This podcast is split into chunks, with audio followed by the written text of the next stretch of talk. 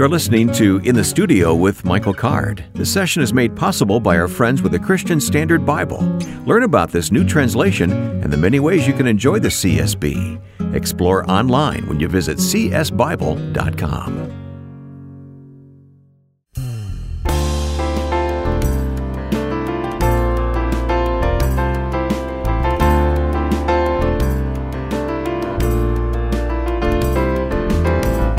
Thanks for hitting the play button and joining us now for In the Studio with Michael Card. I'm Wayne Shepherd.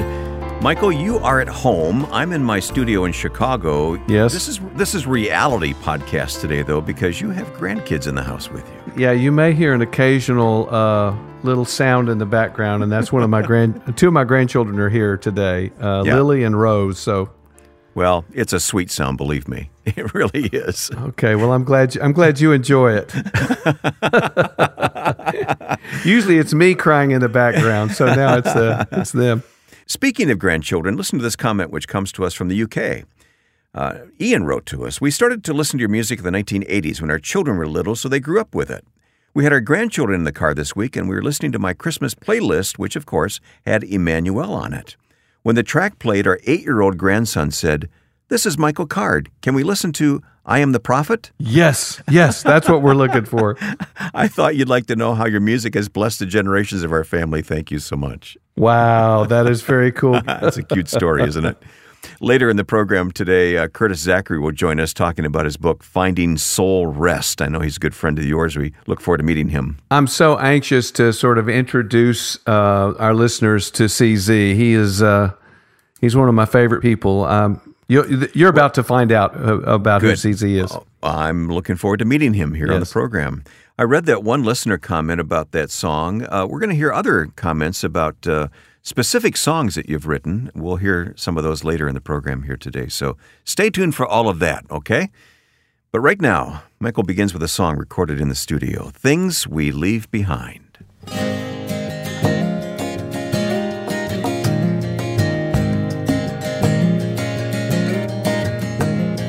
There sits Simon, so foolish and wise. Proudly he's tending his nets. Jesus calls, and the boats drift away, and all that he owns he forgets.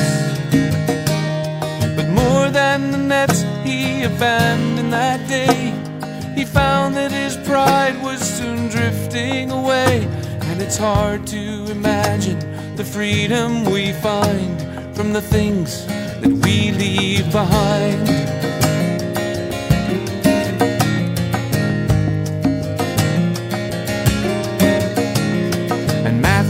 Was mindful of taking the tax and pressing the people to pay. But hearing the call, he responded in faith and followed the light and the way. And leaving the people so puzzled, he found that the greed in his heart was no longer around. And it's hard to imagine the freedom we find the things that we leave behind. Every heart needs to be set free from possessions that hold it so tight. Cause freedom's not found in the things that we own. It's the power to do what is right. With Jesus our only possession, then giving becomes our delight. And we can't imagine the freedom we find from the things that we leave behind.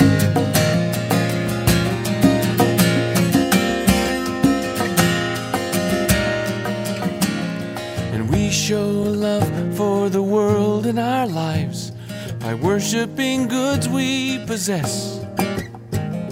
But Jesus said, Lay all your treasures aside and love God above all the rest.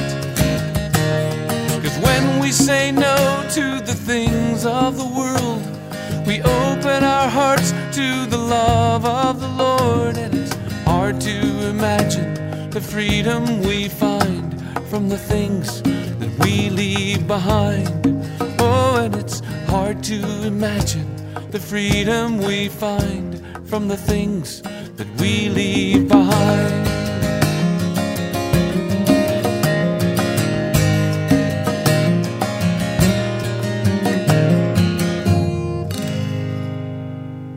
The things we leave behind. What a nice uh, setup for our Bible study now in Luke chapter 5. Random question for you, Michael. Okay. How, mu- how many songs like that have you written? Uh, The total right now is 450, I think, almost 450. So I think I'm done, Wayne. no, you're not done. That's amazing. I love Yeah. it. All right. Well, let's get into this study now, Luke chapter 5, the miraculous catch of fish. Luke is uh, has this distinctive uh, vocabulary. He's always uh, bringing up that people are astonished or amazed, and uh, he has technical uh, nautical vocabulary. And we're going to see all of that in in just these few verses. Okay. Shall I read it? Yeah, yeah. Read Luke it. read it to us from the CSB. I've got my notes are all in the NIV. I have I have yet to get my large CSB study Bible. They haven't done that yet. The loose leaf study Bible, but that's coming. All right. I know it will be, and we really appreciate our partnership with CSB, don't we? yeah. All right. This is Luke chapter 5, and I'll read what, first 11 verses? Yes. As the crowd was pressing in on Jesus to hear God's word, he was standing by Lake Gennesaret. He saw two boats at the edge of the lake. The fishermen had left them and were washing their nets. He got into one of the boats, which belonged to Simon, and asked him to put out a little from the land.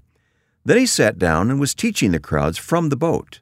When he had finished speaking, he said to Simon, Put out into deep water and let down your nets for a catch. Master, Simon replied, We've worked hard all night and caught nothing. But if you say so, I'll let down the nets. When they did this, they caught a great number of fish, and their nets began to tear. So they signaled to their partners in the other boat to come and help them. They came and filled both boats so full they began to sink.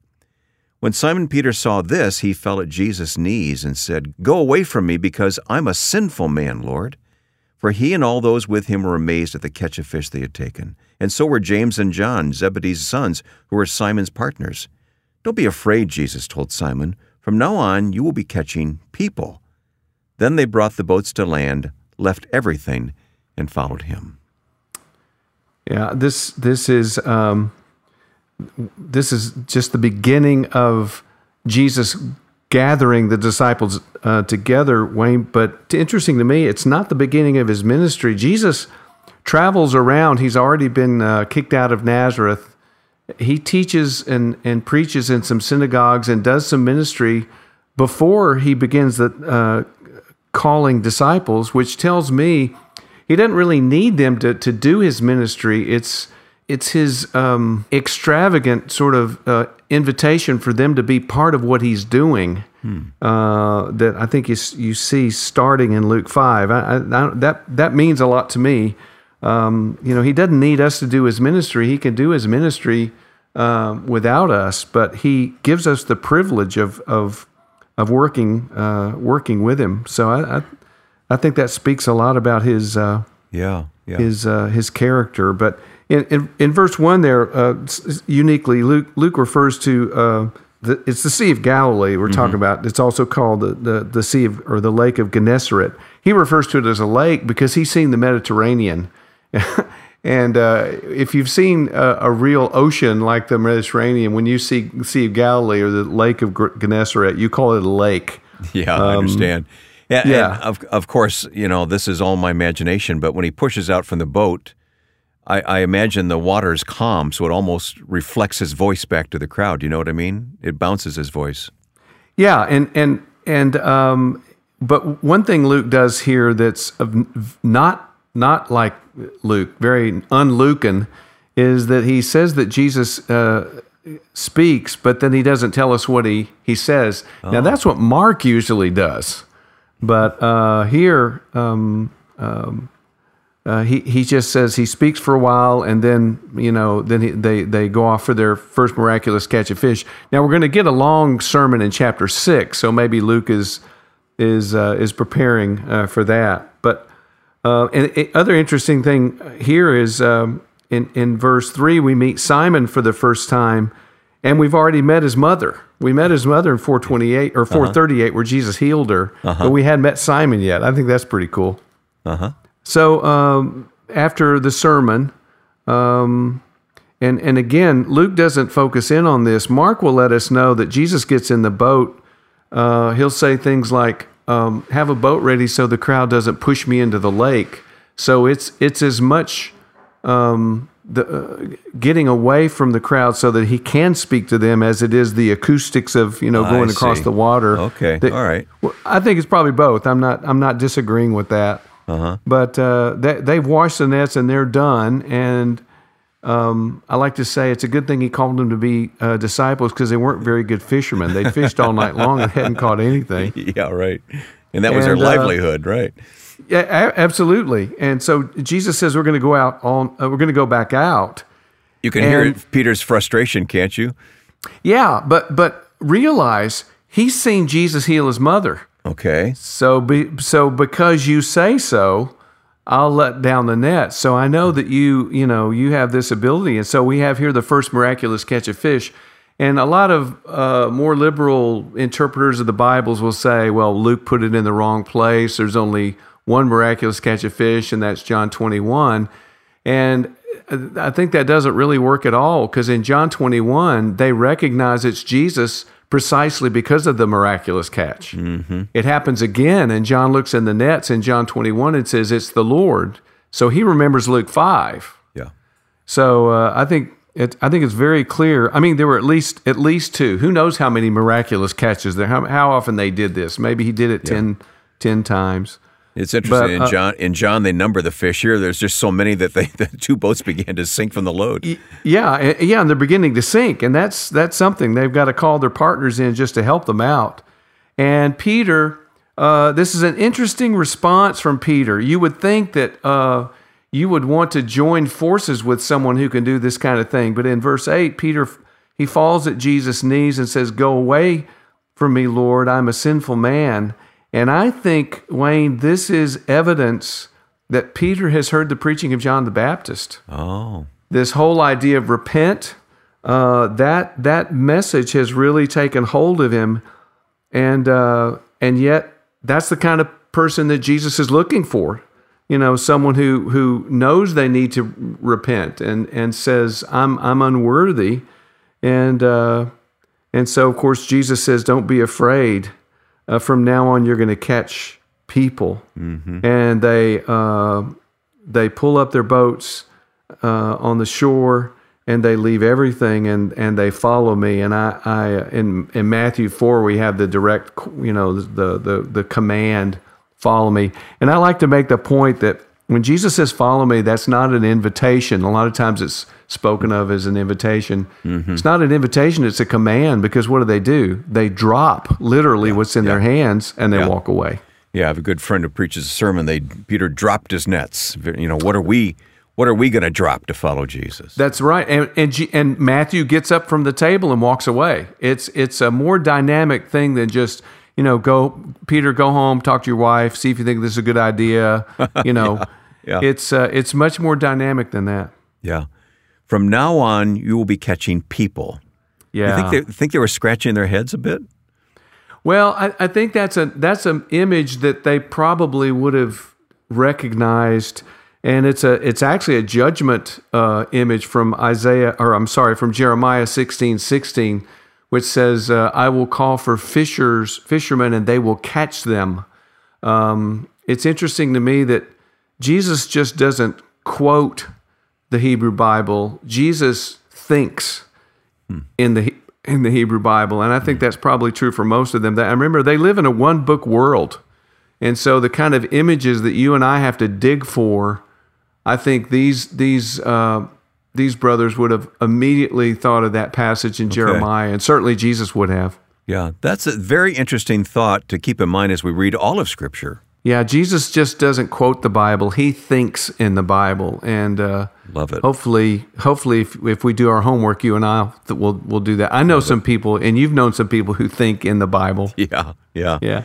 And uh, to be noted here is that uh, Jesus gets a three for one, right? He, he's talking to Simon, but he gets James and John thrown in. So Right. And and Bill Lane used to say, imagine you're Zebedee and all of your partners just walk away and you're standing there with your mouth open.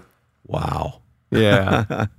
And going back to verse 9, for he and all those with him were amazed at the catch of the fish they had taken. CSB uses the word amazed. Uh, other versions use what word there? Well, uh, uh, NIV used astonished. And what I like to say about Luke is that Luke, uh, he, exa- he exhausts the language of amazement. Uh, there are four or five different uh, Greek words that can be used uh, and can be translated to be to be amazed or to be astonished. Sometimes even sometimes even to be to be fearful. And Luke uses all of those words, and sometimes he'll use he'll use them. Uh, he'll use two in the same verse, and you can almost learn uh, to to recognize this kind of Lucan uh, language. That you know they were amazed and astonished. Uh, when you hear that, you know that's Luke. Yeah. Um, and one of the things he does that I think is um, uh, interesting is is he waits. He makes us wait. Uh, for the moment in, in his gospel gospel when Jesus is amazed, Hmm. So the the you know Mary and Joseph are amazed, and the shepherds are amazed, and you're asking yourself uh, all the while, you know, when is Jesus uh, going to be amazed? And uh, I'll just leave that uh, for you to figure out, Wayne. Oh, okay. Me and everyone listening, by the way. All right. And uh, if I recall correctly, one of your books on Luke, your book on Luke is titled The Gospel of Amazement, right? Right. The Gospel of Amazement. And, and here's what else that means. We know that Luke uh, was not an eyewitness, that he gathered eyewitness testimony. And so think about it just for a minute. He's talking to people uh, several several years after um, you know he writes his gospels in, you know 60s 20 30 years after jesus and he's talking to eyewitnesses and guess what they are still amazed hmm. they they're consistently uh, telling him in their eyewitness testimony that they were amazed by the things that Jesus said and did. And um, I don't think it's just a theme that Luke uh, uh, repeats. I think he, he was talking to eyewitnesses that were amazed. Well, thanks for this brief look at the miraculous catch in Luke chapter 5. Uh, if listeners want to correspond with us about it, our email address is in the studio at michaelcard.com. And then producer Joe has chosen Sea of Souls for our song to wrap up this segment before we move on to something else. So Let's listen to it now. Pat Flynn joins you on the guitar in this song. Two.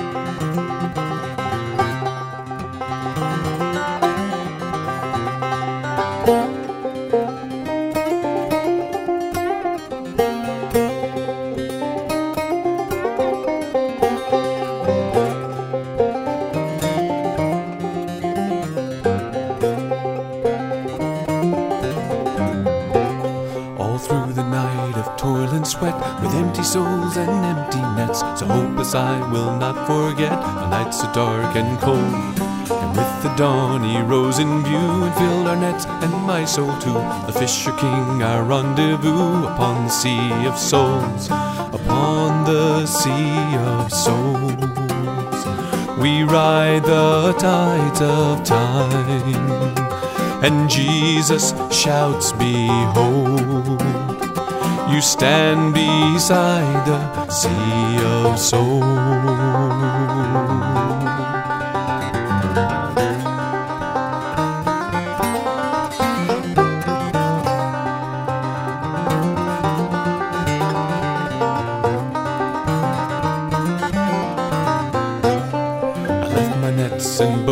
To follow him so I could find a way to cast a different line upon the sea of souls, upon the sea of souls. We ride the tides of time, and Jesus shouts, Behold, you stand beside a sea of souls.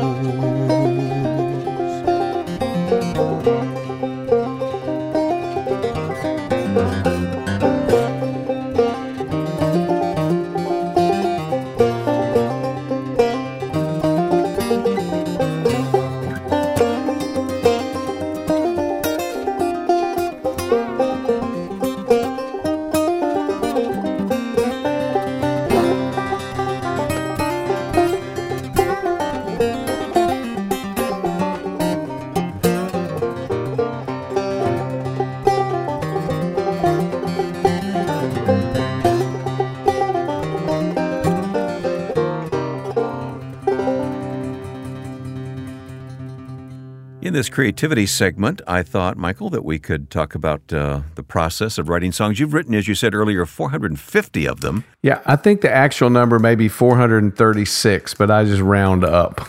But tell me about the process. We touch on this from time to time, but it's interesting to learn about how you go about doing what you do. Yeah, you know, I, I, I see uh, these people who, you know, have songwriting seminars and teaching people how to do it. And I, I really can't, and I'm not saying that there, there aren't people that can teach you how to do it.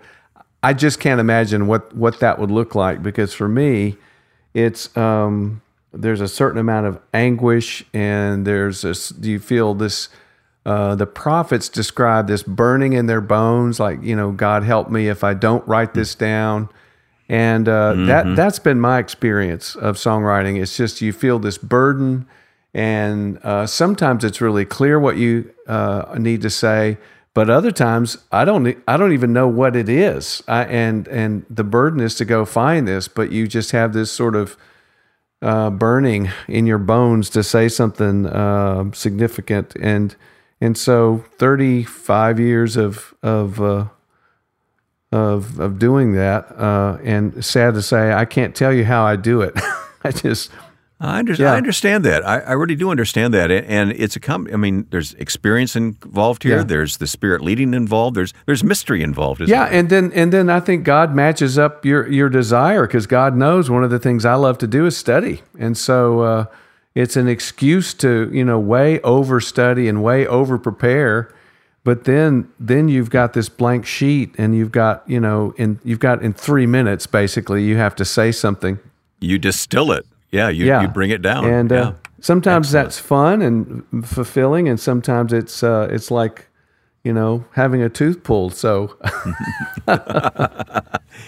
hey, let me read a couple of comments. I have one. Maybe you have one okay. there in front of you. Hello, Michael.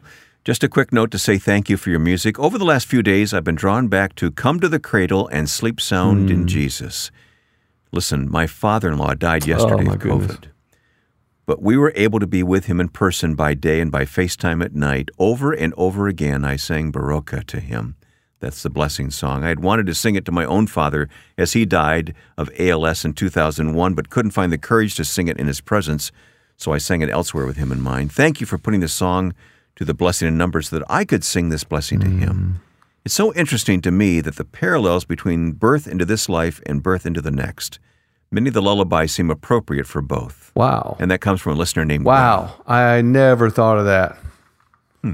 So, you know, the and the the Bible, I mean, the metaphor that Jesus uses is asleep. You fall asleep. Mm-hmm. Wow, I never yeah. thought of that.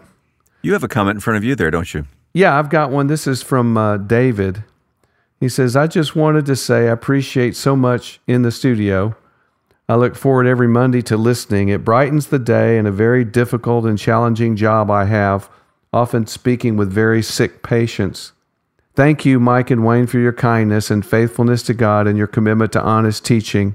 I really enjoyed this past episode featuring Mike's wife, Susan. Recently, I've been listening to Wordless Ones from Sleep Sound in Jesus over and over. Might seem strange that a single guy in his 30s would do that, but I see the parallels between that song and most on the album, The Final Word. Michael uses the word incarnation, unlike anybody I've ever heard. The incarnation of our love puts the purity and holiness of marriage back into perspective and has made me not give up on ever getting married in this difficult and frightening society.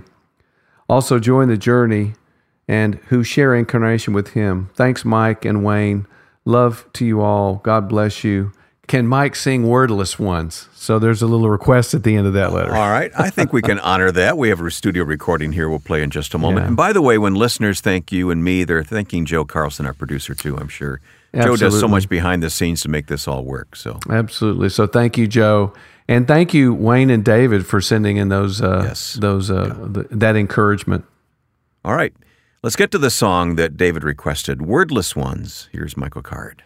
In your loving arms we lay this wordless one so new, the incarnation of our love we dedicate to you. Hopeless yet so full of hope, we make our solemn vow, knowing when the time will come, not even knowing how. And though it seems we try to make a promise that is true, we really only claim for them the promise that is you.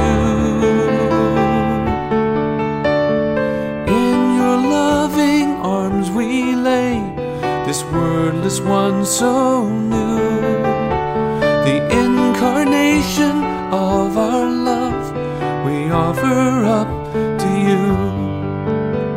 The holy sleep which falls so deep, a blessing from above will now embrace our little one in simple trusting love. We offer you this child who's only ours for just a while. How could we keep it back from you when you gave your only child?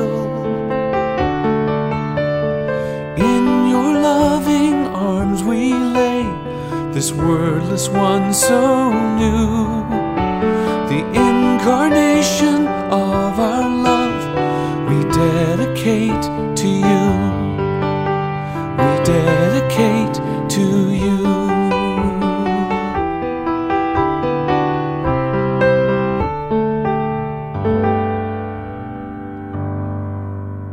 pause this session there as we reset the studio for the second half coming up. If what you're hearing has stirred you to want to go deeper, look online for more from Michael that can help. Find books, including the newest release titled The Nazarene. And there's music and news about upcoming conferences at michaelcard.com. You can email your comments and questions to inthestudio at michaelcard.com. That's inthestudio at michaelcard.com. And we hope you'll get the word out about this digital gathering by posting a review on Apple Podcasts or sharing the link to your favorite social media platform. Coming up, more music, conversation with our guest, and Michael's closing perspective after this message in the studio with Michael Card.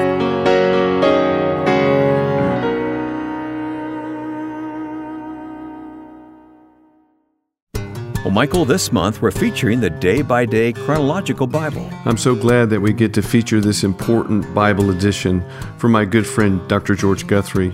George has been with us many times, and we've appreciated his scholarship and ability to make the Bible understandable. That's why we want to point you to the day by day chronological Bible. This study tool combines a daily reading plan with a unique way of tracing the flow of God's action through history. We're always encouraging people to consistently read the Bible, and this resource can be your guide through God's Word this year. Start by visiting csbible.com and search for Day by Day Chronological Bible. When you order, receive your 30% discount on the CSB purchase through Lifeway. Type in the studio as one word in the promotion code for your 30% discount with Lifeway. Search for the Day by Day Chronological Bible now at csbible.com.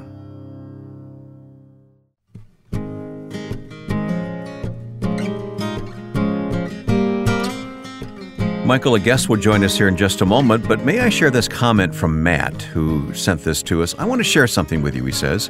Yesterday, when I was changing the oil in one of my daughter's cars, I was listening to your Joy in the Journey CD, as I often do when I do automotive work. I'm not sure why that's the case, but uh, this time, as I was laying on my back under the vehicle and I heard the words from the chorus of faith, He loves us with passion. He says, I began to weep out loud. How could God love a creep like me? Thanks be to our Heavenly Father for His gift of Jesus, and thanks, Michael, for the song. I share that uh, that that question. I mean, why why he loves us the way he loves us? Well, it's it's obviously because he is love, and uh, Yes. he loves us as we are and not as we should be. And Brennan Manning used to say that all the time. Isn't And, it uh, interesting to hear from listeners what they're doing while they listen to the Yeah, the yeah. Well, I, I don't. I hope he's concentrating while he's under the car on something other than that's a recipe for disaster, there, Matt. I understand, I understand. Well, again, our guest will join us momentarily, but first, John Catchings joins Michael in the studio to record the song Joy in the Journey. Let's listen.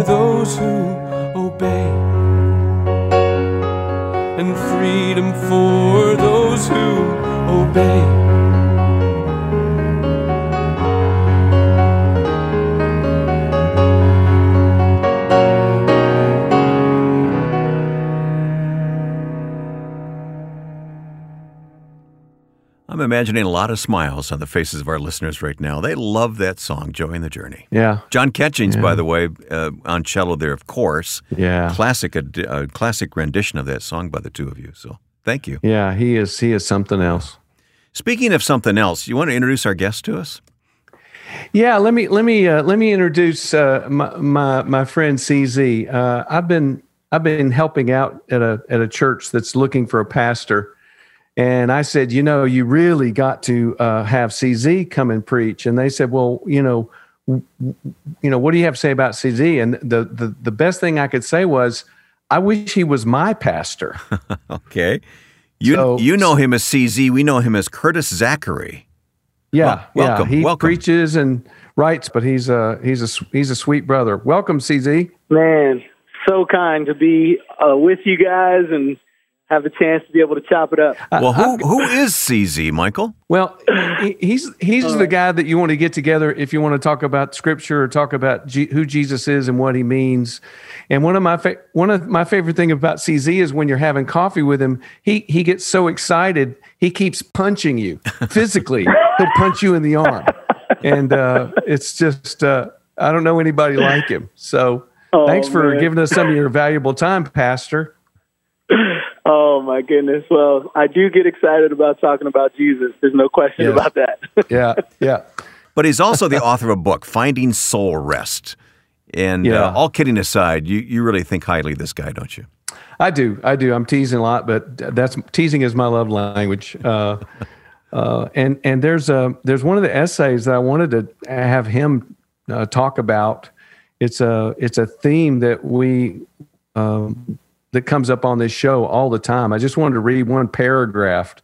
Uh, when most people refer to being in a wilderness season, it's usually with negative connotations. The wilderness is a term often used to describe a period of time you would like to escape as soon as possible.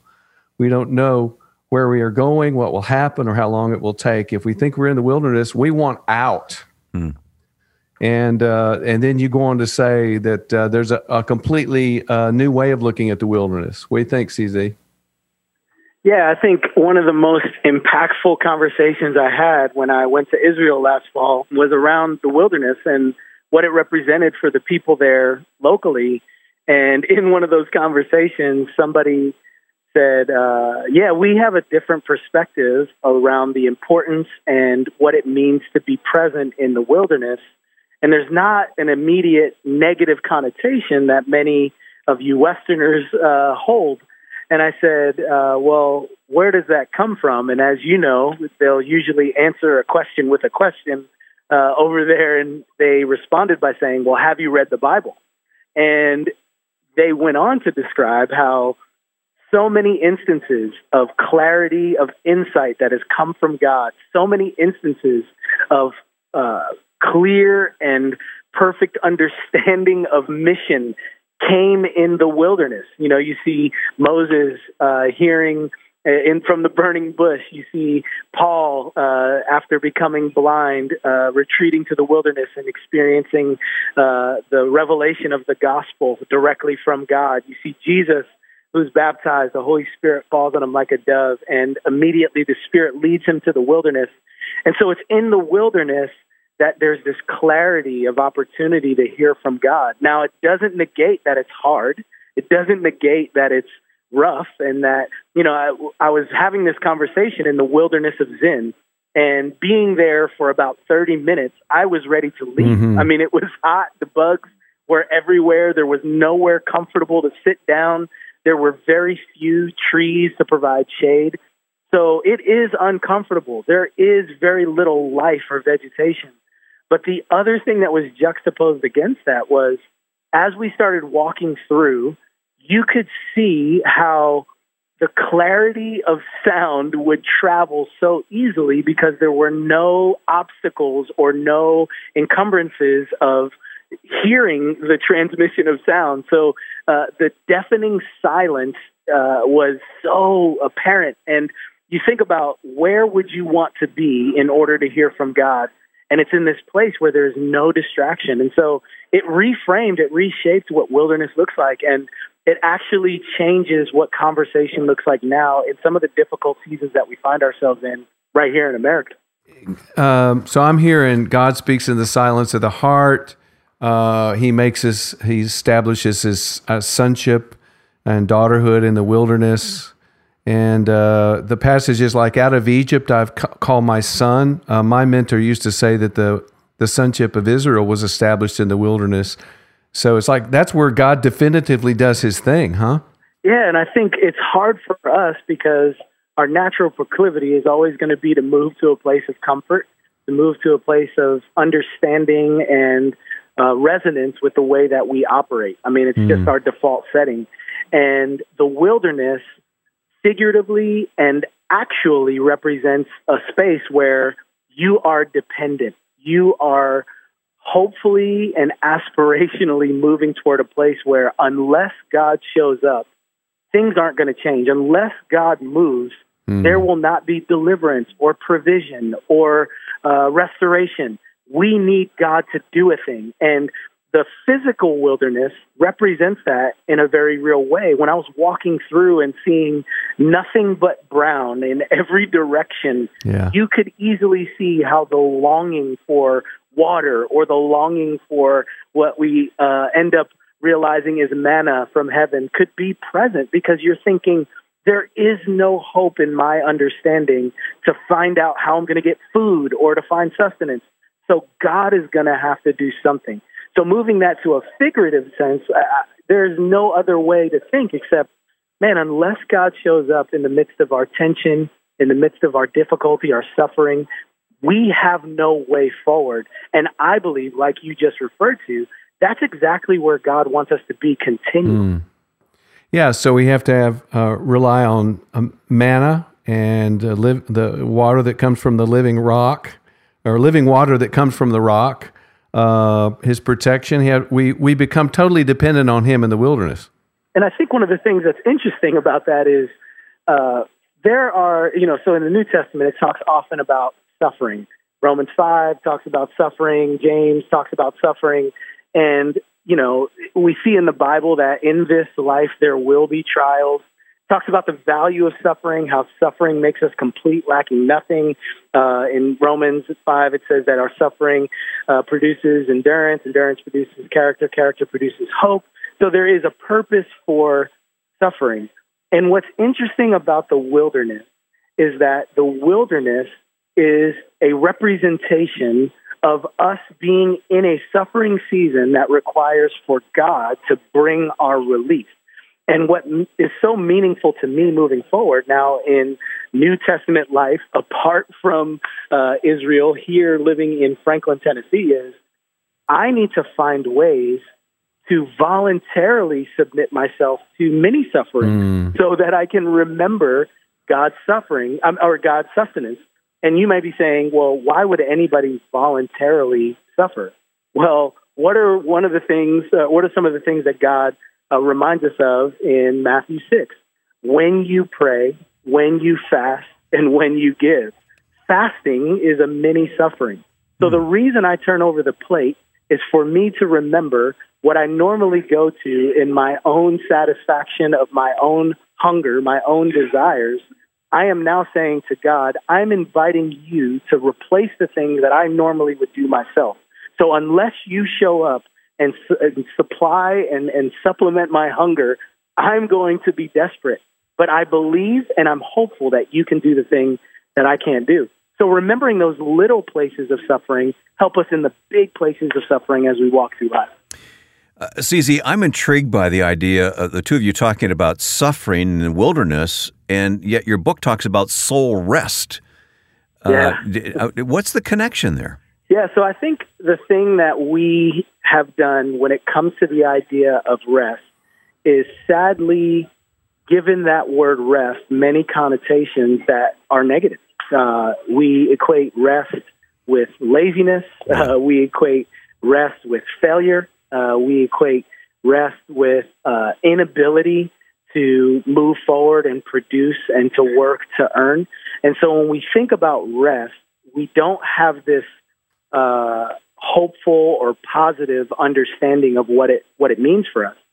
But the thing that's so interesting about the way that God made us is, you know, in Ecclesiastes 3, you know, there's a famous passage that was turned into the Byrds song. There's a time for mourning and dancing and all the different things. But it says in Ecclesiastes 3.11, he's made everything beautiful in its time.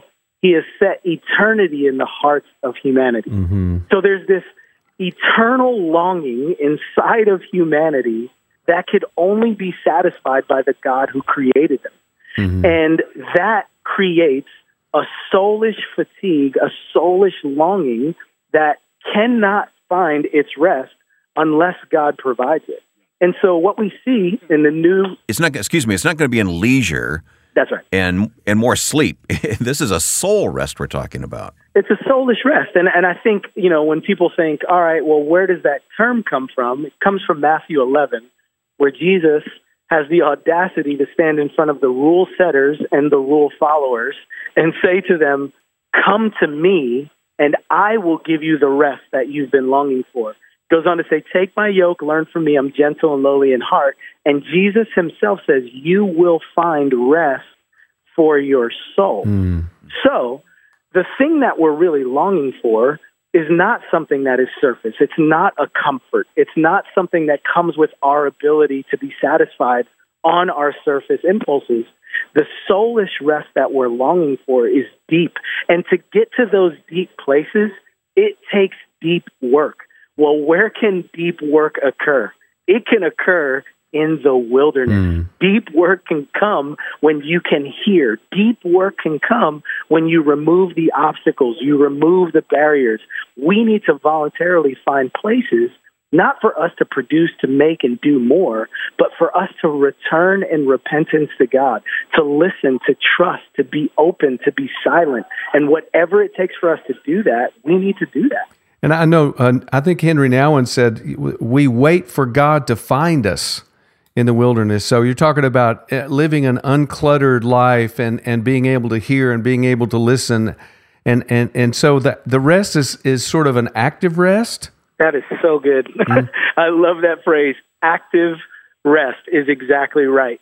It's for us to continually mine down and find the obstacles and the uh, barriers and the uh, pieces of rock that are limiting uh, the water and the nutrients to mm-hmm. get to our roots. Mm-hmm. So even as we're resting, you know, I think about uh, a gardening analogy. Obviously, the Bible is filled with imagery of flourishing and trees and all these different things.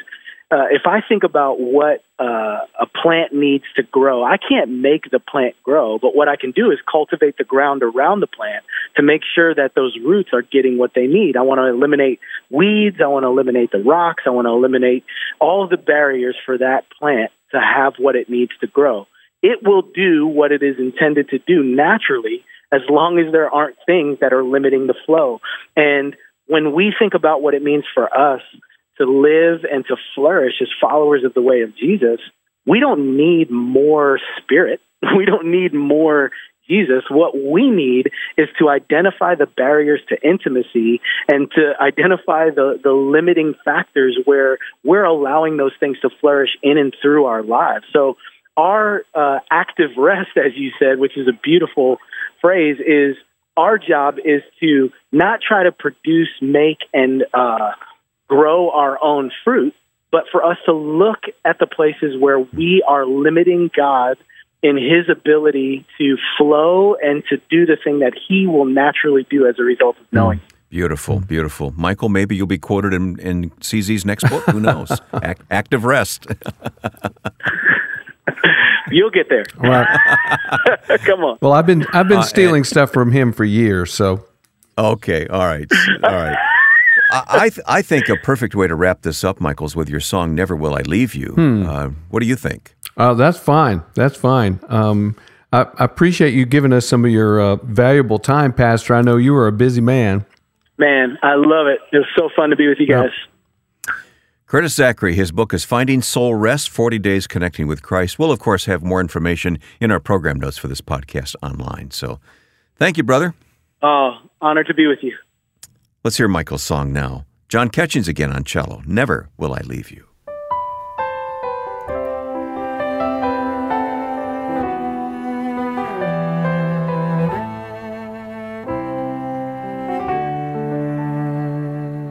Trust in me and keep your life free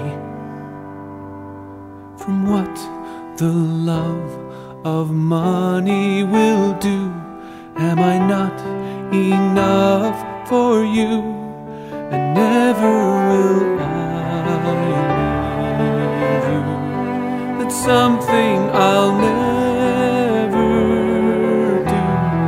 Don't ever remember that it's true. Never will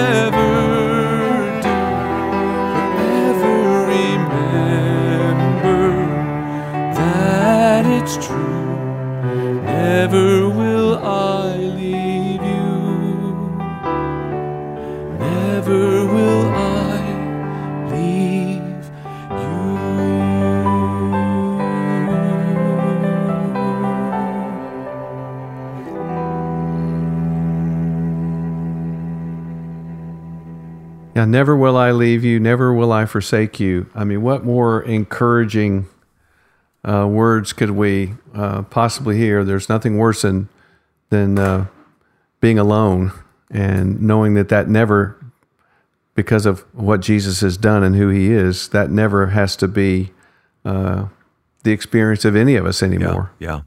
You know, even as you say that, I'm thinking back on that comment from the listener who was at the bedside of his father-in-law dying of COVID. Right. Never will I leave you. Never will I forsake you.